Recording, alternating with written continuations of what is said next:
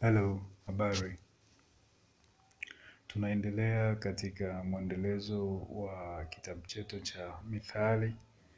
Aa, nasoma, nitasoma kama ilivyoandikwa. Lakini kitabu cha Mithali tupo katika sura ya tisa ambayo inazungumzia makari, makaribisho ya hekima na ya upumbavu. Kwa utachagua mwenyewe. Nitaanza. Hekima amejenga nyumba yake, amechonga nguzo zake saba.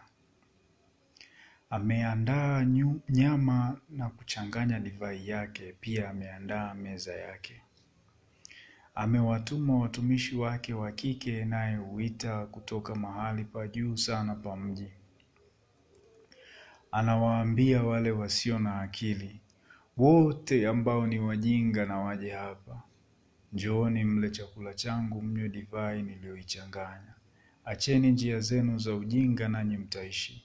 Tembeeni katika njia ya ufahamu. Yeyote anayemkosoa mwenye mzaha hukaribisha matukano.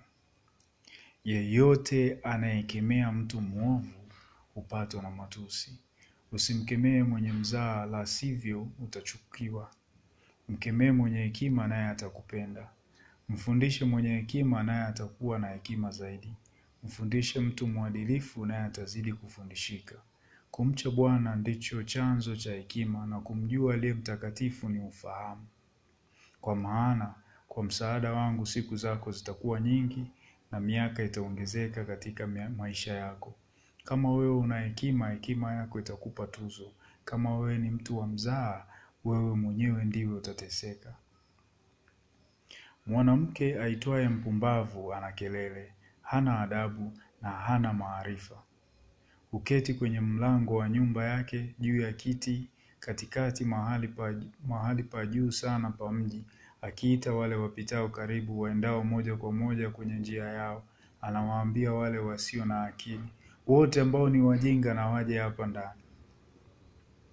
Maji yaliyoibiwa ni matamu, chakula kinacholiwa sirini ni kitamu. Lakini hawajui hata kidogo kuwa wafu wako humo, kwamba wageni wake huyo mwanamke wako katika vilindi vya kuzimu. Asanteni, mlikuwa nami Fabian Mwakabanje katika mfululizo wa kitabu cha Mithali. Leo tulikuwa sura ya tisa. Asanteni, barbecue.